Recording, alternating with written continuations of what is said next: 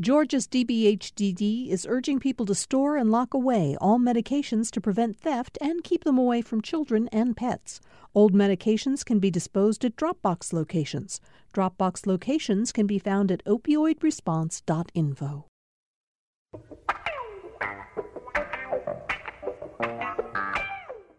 Thank you for joining us today for Political Rewind. I'm Bill Nigut. We got a studio full of really terrific experts to talk about the political news of the day, and we'll do that in just a moment. I want to start, though, by reminding you that we're on Facebook Live just come to the Facebook, uh, the GPB news page on Facebook. You'll find us there. We love it when you leave comments on Facebook. You can join a always growing community of people who gather together to watch the show and talk to each other. And we really always enjoy watching, reading what you have to say. You can also uh, follow us at Twitter and leave your comments there. Just tweet us at politicsgpb. All right. Um, with us today, the editor of the Atlanta Journal Constitution, the boss himself, Mr. Kevin Riley. Hi, Kevin. Always good to be here, Bill. Thanks. Uh, you, we were talking Thanksgiving. Uh, you had a great Thanksgiving with family back home in the Midwest. Absolutely. No, you were in South Carolina. Yeah, in South Carolina. But yeah, I had a great Thanksgiving. Uh, and uh, but it's good to be back. Yeah, well, Kevin Riley, an Ohio State man, watched Ohio State dismantle Michigan. It was it was a oh my gosh, it was brutal, Kevin. Yeah, now all we have to do is handle Northwestern this weekend Yeah. and, and get these voters Yeah, to I, see the I- light. I, grew up right next door to Northwestern University, so I'll be on the other side of, of that game for you, Kevin. Uh, we're also joined today by Dr. Andra Gillespie. She, of course, teaches political science at Emory University. We're glad to have you back. You were up in the east. You were up east for uh, the holidays. Yeah, I was in Philadelphia. Okay, great. And right next to you, uh, Amy Steigerwalt, who teaches political science at Georgia State University. You had the whole clan here in town, right? Yeah, everybody comes to us because they do. Who does the dishes? They all come to my house too, and I get stuck with the dishes. My family helps out a lot, Oh, but we moved here and my mom decreed we're only coming to your house now. And I said, okay. All right. and uh, Jackie Gingrich Cushman is back with us today. Happy to have you here, Jackie. Thank you. Glad to be here. I was reading, I was looking at one of your columns, a couple of your columns on Medium. That's where I get to. I actually, I just put in Jackie Cushman columns or blogs, Right. and I either get to your website, JackieCushman.com, or Right. it brings up Medium where we can find what you've written. Yep. There, it's available on several different places. I'm usually pretty easy to find on the internet. Yeah, you are. Jackie Cushman, uh, a conservative commentator, uh, daughter of uh, Newt Gingrich, who is now married to the U.S. ambassador to the Vatican. That is correct. And, and she got to go on Thanksgiving Day and read the uh, the proclamation from the president. So Wow. they had great fun. Wow. Okay. All right. Let's get down to it. We have uh, some breaking news late this morning. You'll you'll recall that when Stacey Abrams finally conceded, when she determined her campaign determined that they'd counted as many votes as they were going to be able to get counted in this last election. She reluctantly conceded. She said, I'm not conceding, but I am acknowledging that I'm not going to win this race.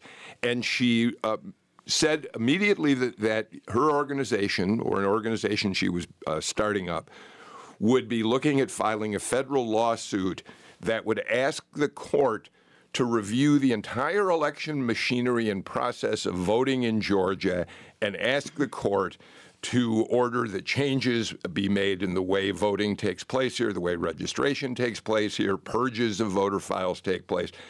The point of all that is to say the lawsuit was filed this morning. We're not going to get into it in depth today because we're still waiting to get more of the details from the uh, uh, Abrams folks.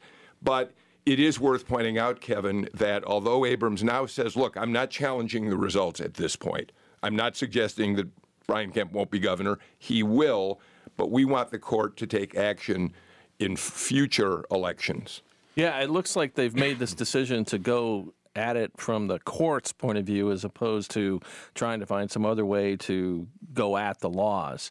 But uh, so it'll be interesting to see just how far they can push it and how long it will take. Yeah, to Andra, I'm not sure. Other than the court action, they're not. They're they're unlikely to be able to go to the Republican-controlled legislature and, and ask for them to change the statutes. The federal court seems to be the one way they can move forward. Well, I mean, it's going to probably be a two pronged approach. So there will be legislation introduced. How far it gets, I don't know Right. um, about that. But then they're also going to go the judicial route, um, you know, just to make sure that they can attack this. And I think the whole point is that they're trying to attack structures and practices as opposed to litigating individual races. Yeah, which is interesting, Jackie.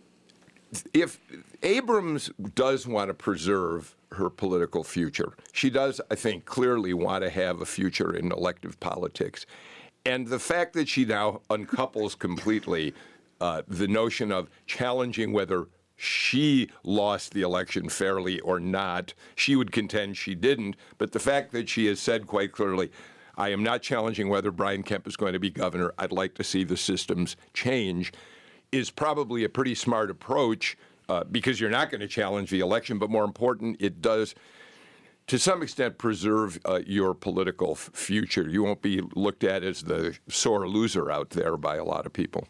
Um, well, Stacey Abrams has a very bright future. She's very smart. She worked very hard. She's been working very hard for years. Um, I've actually been on this show with her um, in, in previous experiences.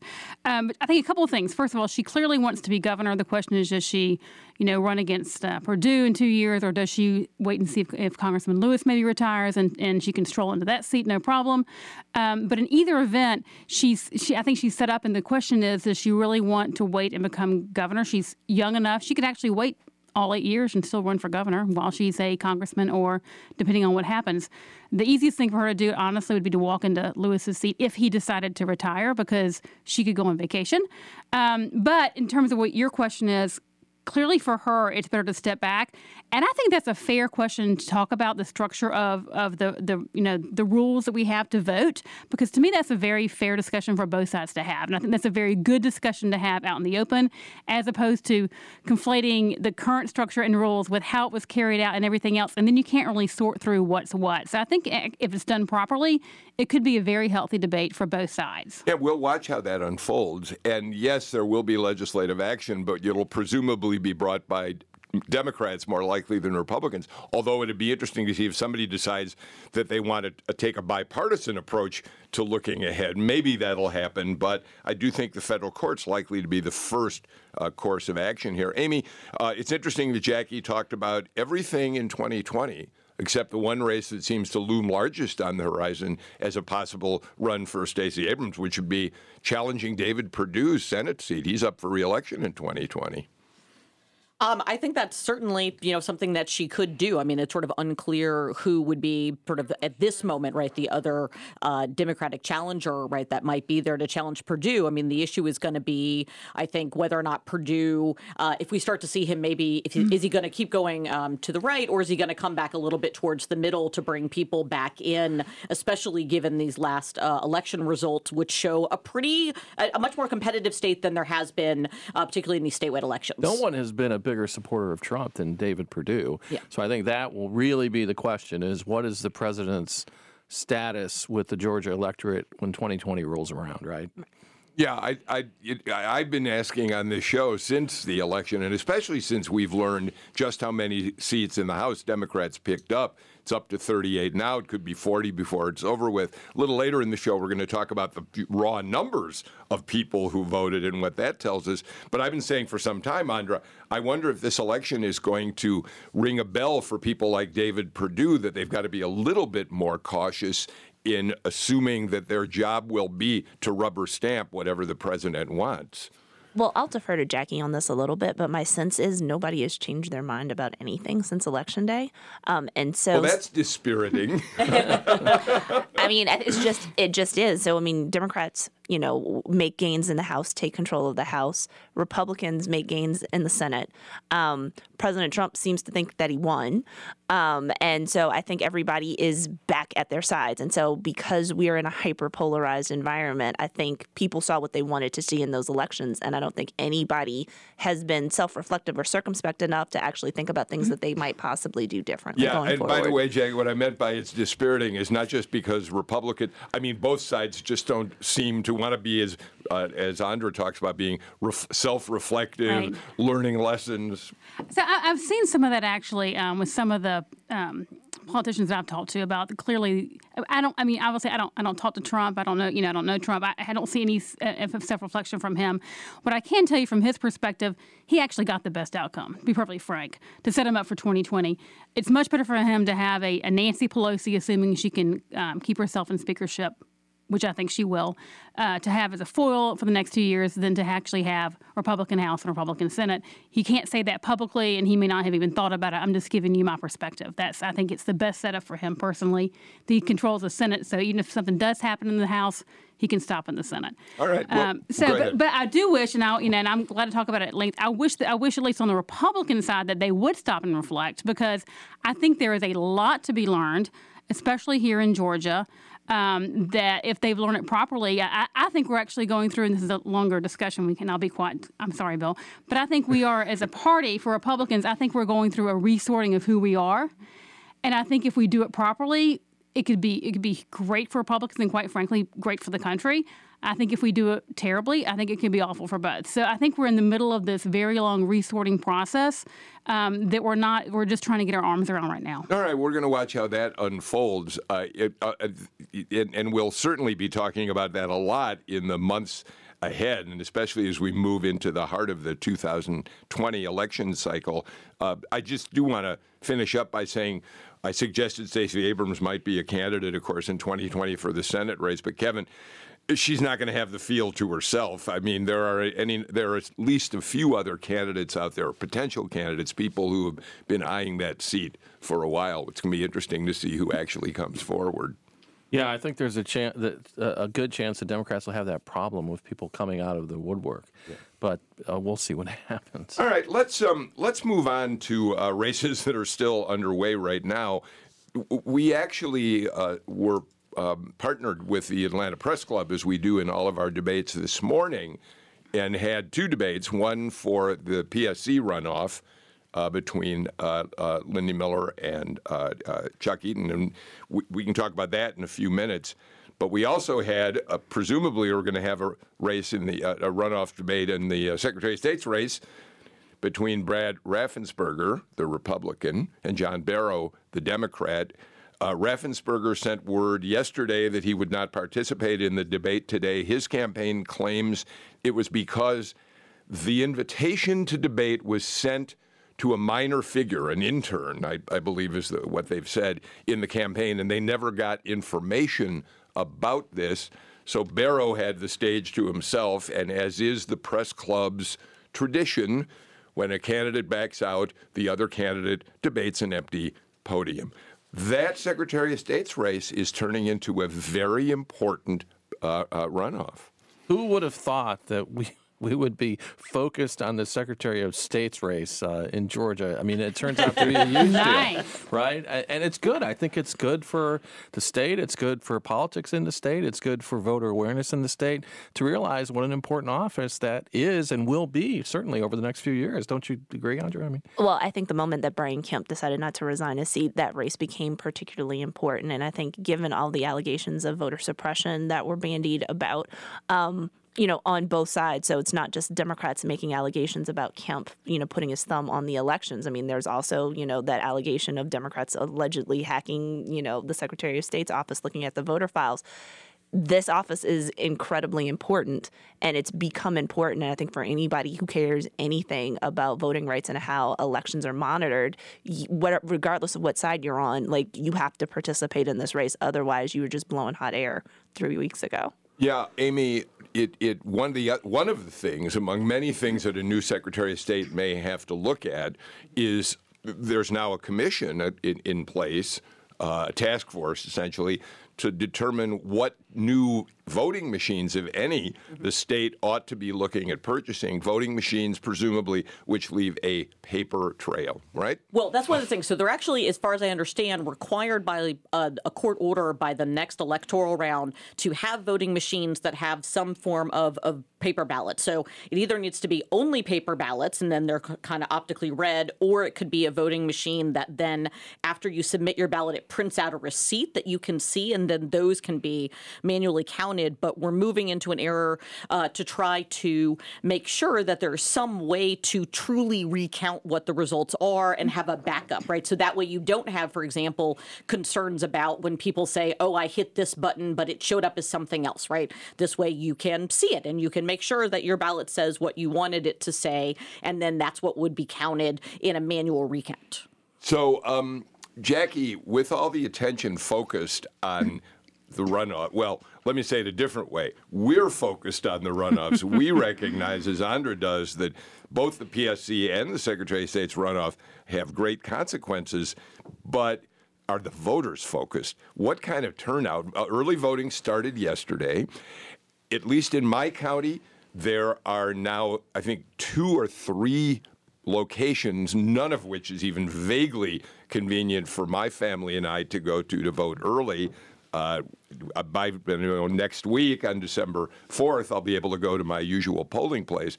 But are we going to, what's going to happen to turnout in a runoff like this? Well, I mean, I think traditionally turnout would, would go down, especially if you don't have anybody at the top two, right, levels. You don't have a governor or lieutenant governor. You have no one to really bring in the people. I think there, there are two things that will, um, will determine turnout. Well, three things. One is weather. It's always weather, right? Um, the other one is, um, you know, there is a great, the, the, Democratic Party has a great ground game. Um, in fact, I had a friend that ran into people in South Georgia um, who were literally on election day, were literally picking up people in vans going to Chick fil A, I mean, physically, and they are on the payroll. I mean, 365 days a year, all, all year long. They're, they're employees for an organization. So they have a really good ground game. So they will turn out voters. Uh, how many will actually show up when they get them? I don't know. But the third thing is, is now you have, which is I think fascinating. Um, yesterday, you know, Donald Trump waded into the race uh, and endorsed the, you know, Secretary of State. You know, so sent out a tweet. he course. did exactly. Well, yeah. Sorry, sorry. Yeah, no, through, a tweet. I should have said. I should have. You're right. He tweeted it out. um, so you also don't know what kind of uh, momentum that will generate as well. So I think you know, I think it's we have a couple of different odd things happening, and it's just it's really hard to tell. So, I mean, this is all about turnout, especially when we're a, mm-hmm. a, you know a low incidence race like this. And so, this is the type of race that only the most politically motivated and knowledgeable people tend to participate in. But you can always drive up turnout via mobilization. And so, Amy, I'm going to ask you this just because we're in the, fellow, the same tribe. You know, there are plenty of studies about how canvassing works, how phone banking works and doesn't work, how leaving door hangers works, how text messages work. I haven't seen the Twitter study yet. So I'm not 100% sure. So, from a persuasion standpoint, right, President Trump's tweets matter. But from a mobilization standpoint, I would say everything else suggests that the very passive ways to get people to turn out to vote actually are the least effective ways to drive up turnout. So if Raffensperger thinks that just the tweet from Trump is going to suffice, that's actually problematic because it really should be followed up with somebody knocking on your door, somebody giving you a personal phone call, somebody sending you a text message that's personalized to actually help you get out and vote. So just sort of the, oh yeah, well, I'm going to sit back from afar and just like, you know, say, this is my guy when we knew this already. I'm not quite sure how effective that Amy? is. Well, I will say, so I haven't seen anything on Twitter per se yet, but what I did, we did have a student actually who wrote a dissertation looking at Facebook, and when people put up on right their Facebook page, note that I'm not on Facebook, so I really don't know what I'm talking about. But if you put up on your Facebook page, like I voted today, everyone else go vote too, and then your friend group is seeing that that that actually does increase uh, turnout among those that see it. So it's sort of that, but that's a much more sort of almost like the door knocking, right? It's a And they- social connection and a community connection, which I don't know if the tweet from Trump triggers that in the same way. Right. I mean, that seems like, I mean, Yeah. I'm thinking of the email That's studies that were done 10, 15 years ago, and that sort of fits like exactly. whether or not that's the same. I, I, I do think that's fascinating uh, question. And who is the audience for Twitter to begin with? Amy, I think, or Andra, both of you can mobilize students at your universities to undertake this study. Could you report back to us in say before 2020? Yes. We'll see. right. That would be awesome. Do you think that's why Raffensperger So- didn't show up for the debate Well, because let he, me- that- that he thought the tweet would be enough? Uh, I, we don't know why, uh, and and his campaign has been, uh, as I said, they say that they didn't get the invitation until too late, and they'd already put their schedule together. But let me ask you before, and you're wel- wel- welcome to weigh in on that, Kevin. But before we get there, I saw Barrow for a couple minutes downstairs at our TV studios this morning. I'd kind of hoped that Raffensperger was going to end up coming anyway. He didn't. So I spent about five minutes talking to Barrow, and I asked John this question of what about turnout? Why are you going to, how are you going to mobilize your voters? There was a complaint that I thought was kind of interesting and important back when we were still unsure of some of these elections, the, the governor's race, the Abrams people pushing hard seven, eight, nine, ten days after the election, that the longer they dragged this out, the less opportunity there was for an organization to pivot and help the candidate who's still in the runoff, uh, Barrow. It took away from uh, his messaging, as it did from Raffensperger's too. They both suffered. But Barrow believes that his turnout will be better than Raffensperger's because he thinks his voters are mad about the election and will turn out.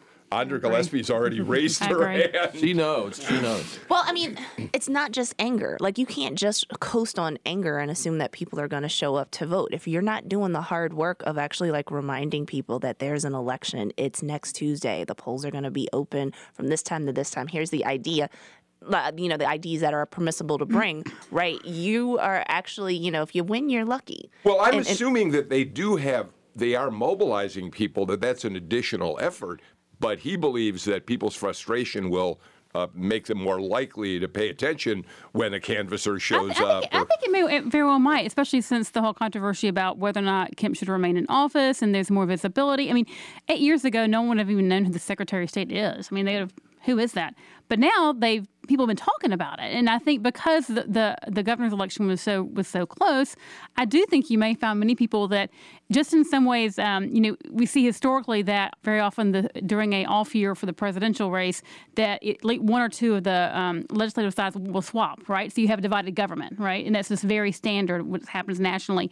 So I also think some ways, in, in, in this instance, you might find that some people might say, you know what, it'll be nice to have someone on the opposite side kind of, you know, keeping track at a state level as well, just to kind of hold people accountable. So it'll be interesting to see. Yeah, I mean, the, the the- issue is is that it's been really hard to find messages that actually will drive up turnout above other ones. So um, they tried at first. The empirical literature suggests that you can shame people into voting by saying, "I'm following your voting," I'm, you know, and so like I can tell you wh- whether or not you voted in these elections, and that might spur you on. But it's actually been really difficult to, to find particular messages that are more effective than others in getting people out to vote. And so the, the academic takeaway has been, we just need to tell you to vote. So And so let long as we tell you to vote, Kevin- that's That most helps. important. Kevin, Kevin, I wanted to go back in, in terms of the Secretary of State's race. Um, the big question during this campaign was whether or not Brian Kemp should resign or at the very least recuse himself from any involvement with the election process. And you asked uh, at the AJC, uh, I think you sent out a survey to Raffensperger and uh, to Barrow saying, Will you, if you run for another office or when you run for election, recuse yourself? What did you get back? Well, what we did was we we asked both of them to write opinion pieces for our editorial page, and we asked them, they, you know, to go ahead and write what they plan to do if they were elected, but address directly the question of if they were to run for another office, would they resign as Secretary of State? And uh, Barrow immediately, you know, said that, and we had a lot of back and forth with Raffensperger's. Barrow campaign. immediately said he would He step wo- down. He would. yes. Okay. And we had a lot of back and forth with Raffensperger's campaign before we uh, before we got an answer, and his answer was, "Well, he doesn't plan to run for another office, so it's a moot point."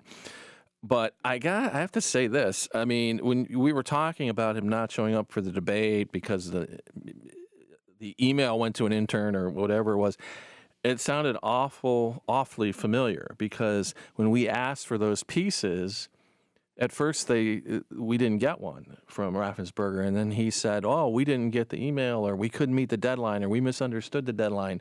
And to me, I mean, our editorial page editor Andre Jackson was working on it, but I was like, "Well, if you're not thinking about this, and when the election is, what what is it you're you're thinking about?" You know, and so I don't I don't maybe that it's a staff thing, and maybe this is really what's going on, but to me you know, being ready to answer that question if you're running for Secretary of State seems like something I don't know. What do you guys think? Wouldn't you ex- have I- I- expected that question? I Uh, didn't think. absolutely.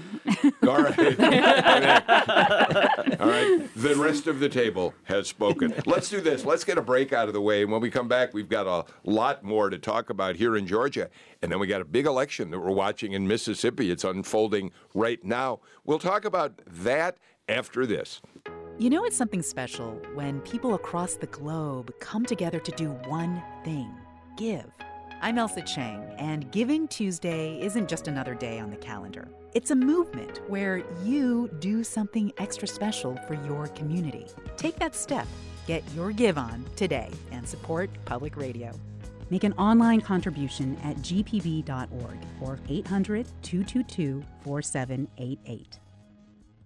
Welcome back to Political Rewind. Uh, as long as we're going to talk just for another couple minutes about the other big runoff uh, uh, race on the ballot next Tuesday, we'll talk about the PSC runoff.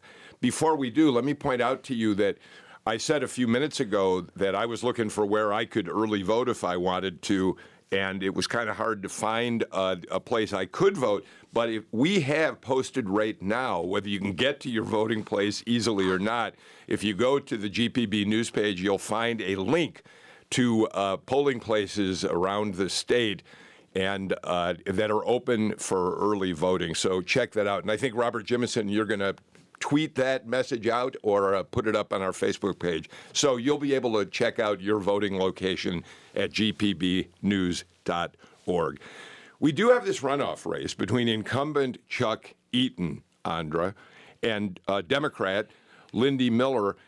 It's it's interesting. Number one, they both essentially support the continuation of Plant Vogtle. It isn't. We're not dealing with a race here in which Chuck Eaton, who's been a supporter of finishing up construction on this multi-gazillion dollar project, and Lindy Miller is opposed to it.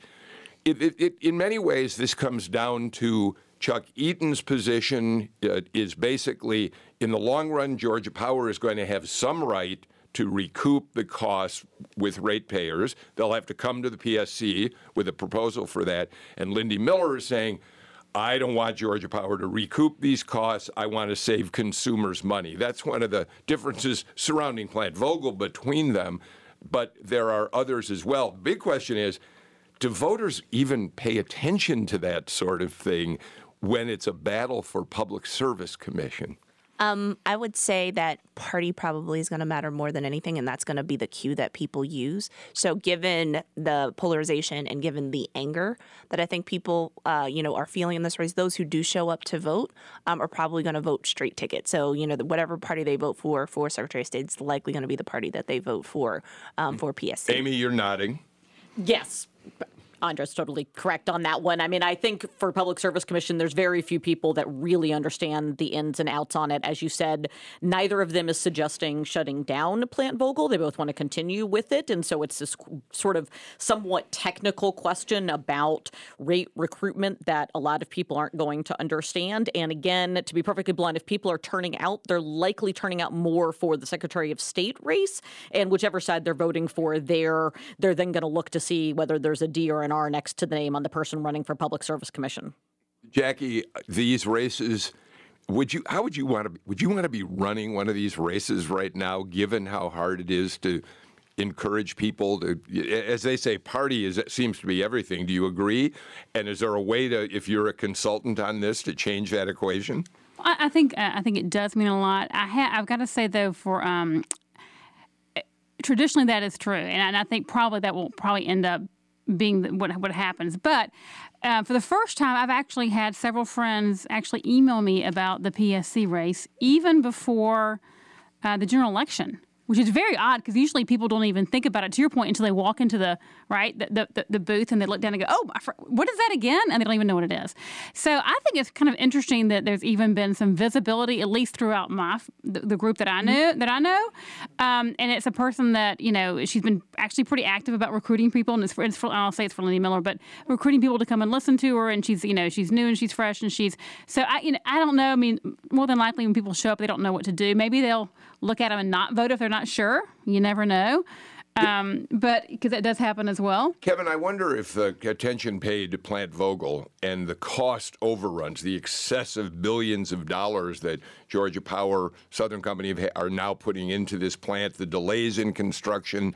I, I wonder if, to some extent, that's raised the profile at least a little bit. It's been in your newspaper a lot over the months uh, uh, that leading up to the election. I think it has, and I don't think anybody wants to be waving the Plant Vogtle uh, flag and saying I, I'm I'm behind this thing. I've always been behind this thing. I like this thing. It's just it's just not a good thing. But here's an important thing we're ignoring, Bill, that uh, we reported on our political blog today. Debbie Dooley. Yeah. The co-founder Yeah. of the Yeah. Atlanta Tea Party has endorsed the Democrat Lindy Miller in this race. Uh, Yeah. I mean, as as our writer put it, well, stranger things have happened, but we're not quite sure what. And, and that, to, back to the discussion of sort of the Trump tweet, the Debbie Dooley endorsement probably is one that there's a lot of people will listen to, right? Because they're going to know more who she is. They may even know her, right? It's not just she's a member of the community. They're looking to her for guidance on what to do. And so that's a pretty big statement, honestly. And it's also going to get a lot of visibility because it is counterintuitive. Mm-hmm. That's Exactly. right. Right. Well, Yes. and, and, Yeah. and there's a reason for it, of course. Debbie Dooley has of late championed conservation causes, mm-hmm. um, alternate energy, that sort of thing. What, mm-hmm. what's interesting now, Eaton does have a plan. You know, he will tell you for uh, more solar power, more alternative energy sources. But how do you like that? The founder of a Tea Party endorsing a Democrat. I I think the other thing that, that uh, Lindy talks about that probably appeals to Debbie is that she talks about why weren't there, um, you know, eh, when they originally did Plant Vogtle, why weren't there penalties in terms of if you didn't meet certain things and how you actually go back. I know it's a little more technical, but I do think that kind of approach and, you know, it, to be thoughtful when you do contracts so that we don't bear all the overruns as taxpayers. It's something that has to come out from somewhere else. I think that also appeals to Debbie because she's very, I mean, Tea Party's very much fiscally, right, conservative. And so you want to make sure that your money is spent well. I mean, this is the same beef with Cobb County about the Brave Stadium. Exactly. Um, you know, like they they were in opposition to it because they were like there were secret deals and there's all this extra money that's going to be spent and I'm not trying to pay for that. So I mean, you know, it makes perfect sense that she would do this. All right. Uh, again, that election takes place next Tuesday, and we'll be on the air that day and the following day to assess how things are turning out. And again, go to gpbnews.org if you want, want to find out where you can vote this week to cast your ballot ahead of actual election day. Kevin Riley. Wouldn't you like to be in Mississippi today as a journalist? Mike Espy, the Democratic challenger, against Cindy Hyde Smith, the appointed incumbent member of the United States Senate, their former agriculture and commerce uh, commissioner, now in a tooth and nail battle with uh, Mike Espy. Wouldn't you like to be there for this? I think, uh, Bill, I'm just too tired out after this election. but uh, it's an incredible um, uh, situation when when you look at it. It really is, and it's not like. Espy, you know, despite what she has done, it's not like Espy is sort of the most uh, angelic character that you would, you know, you would look to run either, right? He's he's sort of been involved in some things that you wouldn't, you would not feel great about. But I mean, the latest stuff I've looked at, no one seems to think that he could actually win unless something crazy happens. Well, I don't know how we feel in here today. Well, I mean, for a Democrat to win a Senate seat in Mississippi would be a staggering uh, uh, event. But, uh, you know, I think this is worth our while here in Georgia because it, it's a southern race in which race, Andra, has played an enormous role. Cindy Hyde Smith talking about uh, she'd accept an invitation from a guy who was campaigning with her if it was to sit in the front row at a hanging. She claimed she didn't intend anything that related to the notion of lynching. Uh, but then we learn about her participation, her sending her kid to a, essentially a segregated academy, those schools that were set up to avoid uh, integration after the 54 Board v. Board of Education decision, Brown v. Board of Education decision. So, like a lot of Southern races, more than any other in the country, Andra, race has played the major role. Well, yeah, I mean, race was playing the role because voting in Mississippi is extremely racially polarized. So, right. I mean, even more so than it is here. So, we know African Americans nationally vote 90% Democratic. Um, we know that the majority of whites vote Republican in this country, but not to the same degree nationally as it is in Mississippi. And so, you know, we expect that it's racial polarization. And given sort of the historical antecedents about why blacks are Democrats and why Southern whites became Republican um, over time, right? We can't ignore that those things are that those that those undercurrents aren't always there. Um, if we look at um, how Espy performed in the uh, first election he basically got the African American vote, and then he got a small percentage of non black votes. And so it's a question of whether or not he can top that. So he said this morning, heard this um, on CNN, that, well, I win either way. And so I think he thinks he's going to actually overperform what one would expect a Democrat to do in the state, given the controversy around Hyde Smith. And so I think he is running to help set up the fact that you can have a, a candidate of his caliber with the type of national profile that he has, regardless of how checkered it might be, um, and actually be able to be a, a, a viable candidate. Um, you know, because there's always been a problem. I mean, Mississippi actually has had you know the greatest percentage of state representatives who are African American, but they never seem to have political power because it was just dwarfed by the number of white Republicans in the state. And so I think this is the type of thing that might actually embolden you know a state legislator or you know a mayor in the Delta to you know be be taken seriously as a candidate. I, I'm glad you said that because to me, you can uh, you can put a, a, a circle around Mississippi's Senate race eh, if he does overperform, and Georgia's governor's race. Uh, Stacey Abrams may have lost the race, uh, but she seemed to prove that that the South may be changing, Georgia may be changing, that a Democrat who runs on a more liberal record, let alone an African American Democrat who runs on a liberal record, can come that close to winning here. And if Espy overperforms there, Jackie, these states are turning Democrat right in front of your eyes. No, no, I, no, I wanted to say is I think I think you've taken two different. I mean, I know we're both in the South. I, I, I realize that, um, but but these candidates are very different candidates. I mean, Mike Espy is he is a Bill Clinton Democrat. He is he is actually much more much much much much much more conservative than Stacey Abrams is. Right. His policies are very are, are very moderate. To be perfectly frank, I mean, if you look at him, he's a he's a very moderate candidate. He's quite frankly, if he had, didn't have the issues um, with the indictments um, and the the seven hundred fifty thousand dollars from the Ivory Coast guy who's did, he didn't realize was a bad guy. My, he's actually a very very good candidate um, that I think could be. But those two things, you know. But so I think if I think just to say that if they're all the same, I think is really to make it too Wait, wait, wait. simplistic. Are- Are you suggesting that two African American candidates in southern states can come within a hair's breadth of winning statewide in those states that you don't see a similarity in the way the states are evolving? No, no, because I think because I think you, you put everything on race, and I, th- I think we're more. No, no. I really uh, that's the way that's the way it sounds to Okay, me. Maybe okay. that's not your intention, but that's the way it comes across. And I think they're two, they're very different candidates. If you look what they stand for and the platforms that they're with, they and I think quite frankly, state. I don't think. I mean, to be quite frank, I don't think Brian Kemp. I mean, he talked about she was too extreme and she was too this and she wasn't for Georgia. I personally don't think he did a good job explaining to the electorate how how how quite frankly nuts for Georgia she is. I mean, she, she for our for our for what we believe in Georgia, her policies are far left. Right, I don't and I don't think he did a that. I don't think he did a good job with that. I don't want to relitigate the Georgia uh, governor's race, but I understand what your point is. But Amy, let me come back to you on this, and I know you all want to jump in. L- let's just set the terms of what we uh, have in terms of the electorate right now in Mississippi.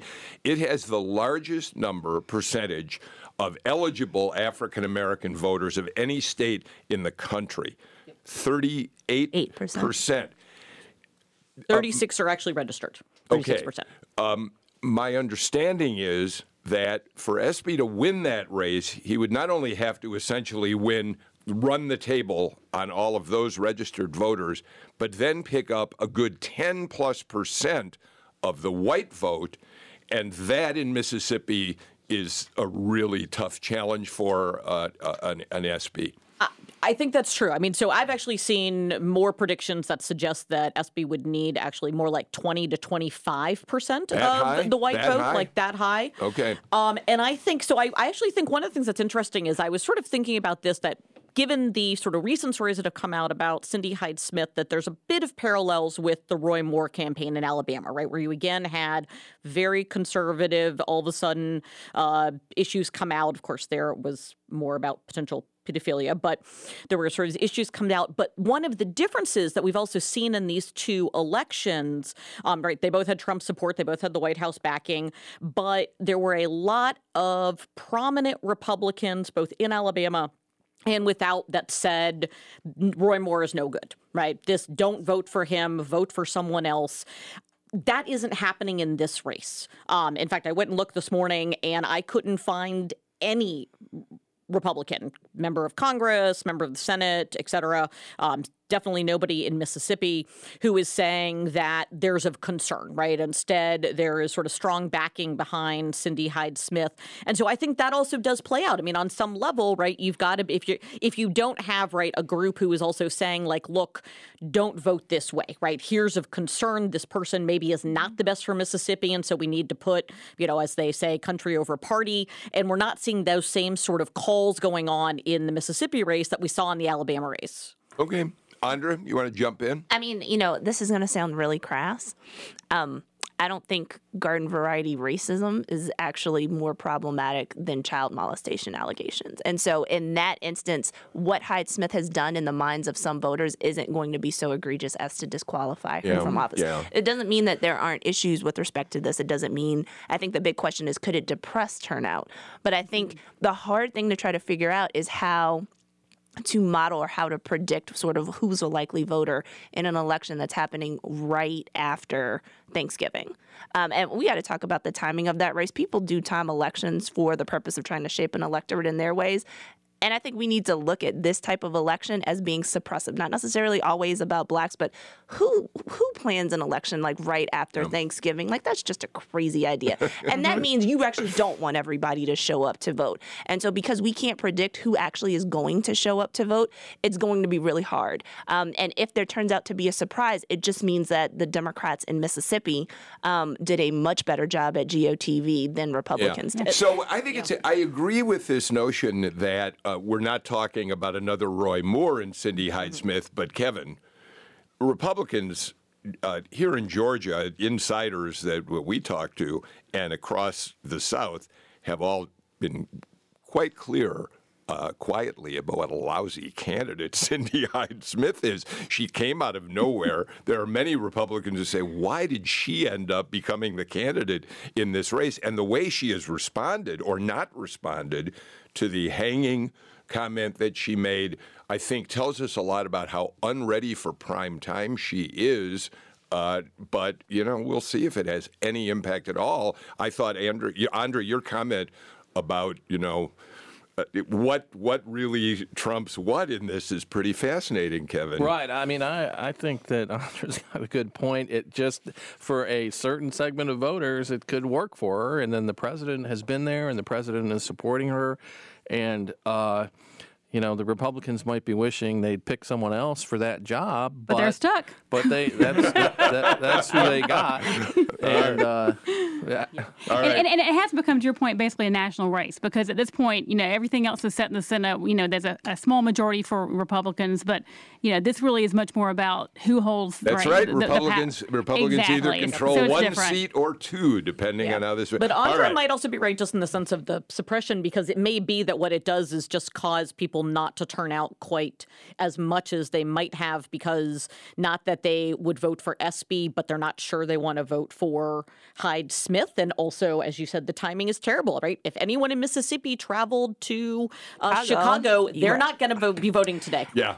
All right. Yeah. Uh, we got to give you the last word on this segment because I'm really late getting to a break. And Tyler Morris, our engineer, is looking at me like, get the darn break in. Here it comes, Tyler.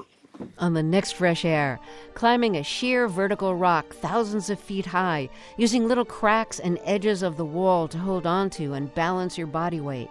We talk with Tommy Caldwell and Kevin Jorgeson about their historic free climb on El Capitan's notorious Dawn Wall in Yosemite. It's the subject of a new documentary. Join us. Fresh Air is this afternoon at 3 on GPB and GPBnews.org. Hey, this is Guy Raz.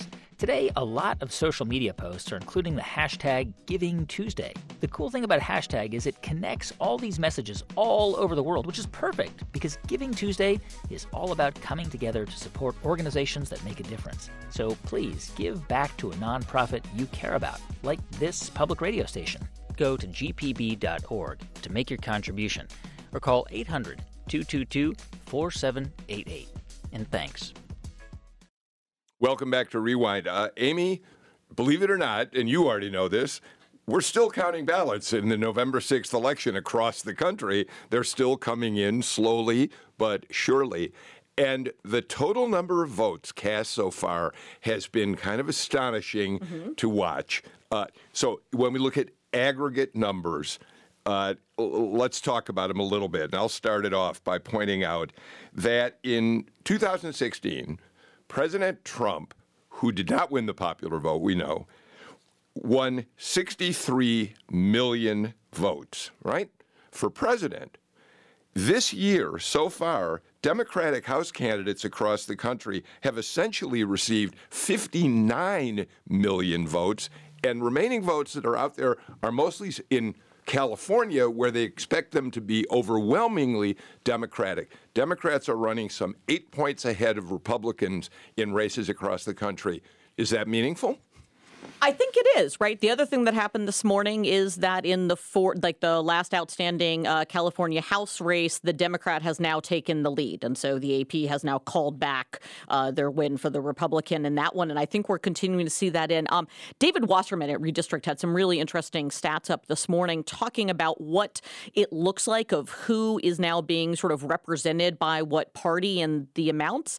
And I think that that is the part that's interesting. So House Democrats are are going to be representing um, the vast majority of uh, minorities in the country Asians, Latinos, African Americans, Asians. Uh, they're also representing the vast majority of those with college degrees, those that are in urban areas, those that are in suburban areas. And one of, I think, the most striking features is that what they aren't representing, though, is a lot of the land mass of the country. And so I think what we're seeing is this big shift of people to cities, right? We've all been seeing that. We see this in Atlanta, certainly, right? Lots of people moving back in, even even people that had gone out, right? We have less of the exurbs and more of the suburbs and people coming back into the cities. And so that's really sort of concentrating where a lot of the political votes are in ways that don't necessarily translate into House seats or, may even more importantly, uh, state legislative seats.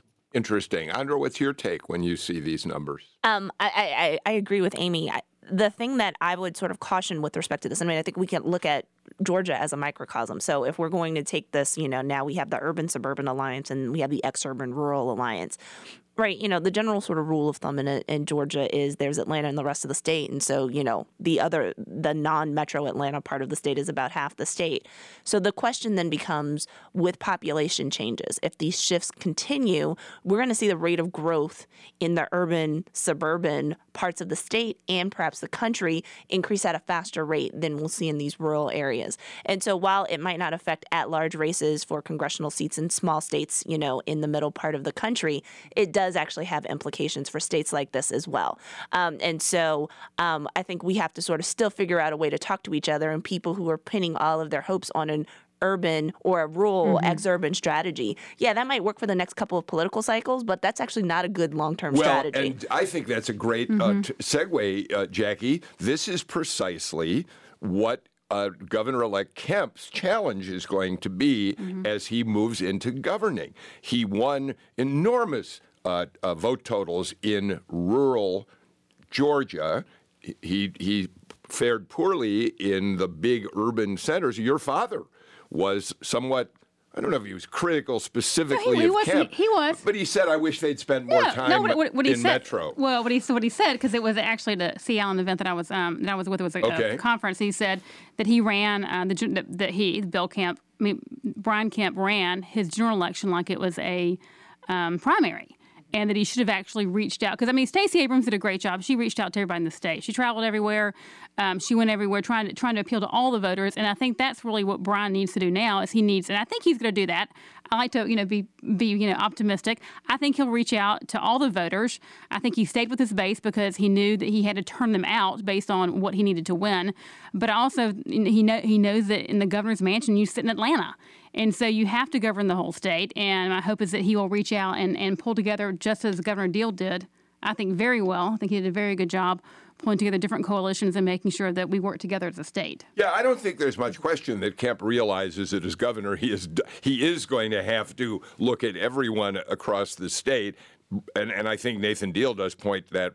That, that direction out to him, how you can become a consensus governor, even if you begin with a polarized base. Uh, so we'll watch how he pulls that off. But what's interesting to me about this 8 million plus vote lead in, in terms of aggregate numbers across the country, Kevin, is that when it comes down to it, they don't mean a whole lot. That doesn't mean a whole lot as long as you have uh, one party or the other gerrymandering districts in states across the country, congressional seats as well as legislative seats, and even in the presidential race, in, in looking at the electoral college and how you run a campaign around that. The aggregate vote is fascinating in terms of a general direction, but it doesn't tell you who's going to win in 2020 in various races. Right. Well, that's actually my question I wanted to ask our political scientists. I mean, can Republicans will control the the district drawing process in Georgia, right? Can they gerrymander their way out of what is the obvious problem? So, okay, so one, political scientists don't all agree about whether or not gerrymandering is the cause of the problem. Okay. Um, and so we're still arguing about that. Then I think there is this big wild card about litigation. Um, and so, you know, the North Carolina case, we got to see how far that goes about whether or not partisan districting, you know, can actually, you know, will it ever be ruled unconstitutional? Um, but in terms of like whether or not they can put their thumb on the on on you know on the on the dial, um, yeah, but you can perpetually if you got to perpetually do this in order to remain relevant like eventually you're just going to run out of spaces where you can effectively Yeah, that's exactly gerrymander. right. Yeah. All right, Jackie, you're going to get one of the last words in this Okay. conversation today. So, this is my this is my personal history with, with the whole gerrymandering. I think you're it was a very thoughtful answer. But so in 19, after the 1990 census, um, the Democrat-controlled legislature in Georgia tried to gerrymander my father out of his district. No, no way. Hard to imagine. um, and what happened, they only had one Republican at the time. What happened is they ended up with, with many more Republicans and many more districts when it was all done. And my dad had moved up to the new 6th district, um, which was then now northern, right, at, versus the old rural down to, down to you know, Griffin and, and lower left. So my point is, you got to be careful, right? So if you have one thing, you try to squirrel with it and make sure it's exactly what you want there. That's right. Other things happen. But so I do think in the long term, you got to think about, and, and I really do think for a party to be successful, they have to appeal or try to appeal to almost everybody. I think that's a wonderful thing to say because I will never forget the glee that Thomas B. Murphy, Speaker of the House, and Democrats all felt when they passed the new lines, and then how they their crestfallen response when your dad and other Republicans rammed that redistricting down their throats real quick. Well, I mean, the thing that they weren't taking into account in like that post 90 redistricting was racial redistricting was actually still constitutional at the time. And so when they created those majority black districts that, you know, get you more than the 5th district now, right? They didn't realize what they were doing. We, you know, are more cognizant of that and that's also illegal now. They were hoisted on their own on petard. their own They were. petard. Exactly. But he, but yeah. All right, we are completely out of time uh, for today's show. Uh, thank you so much, uh, all of you, for being here. Very quick note uh, the Kemp transition team is listening to the show today, and they heard our conversation about the lawsuit, and they say this. This week, Governor elect Brian Kemp is meeting with public safety and economic development leaders focused on building a safe and prosperous future for Georgia families. Presumably, that is their response to the federal suit that the Abrams forces have put into effect. And I appreciate them sending that uh, right here to the show so we can get on the air. That's it. We're out of time today. We'll be back here at 2 o'clock with another political rewind tomorrow. See you then.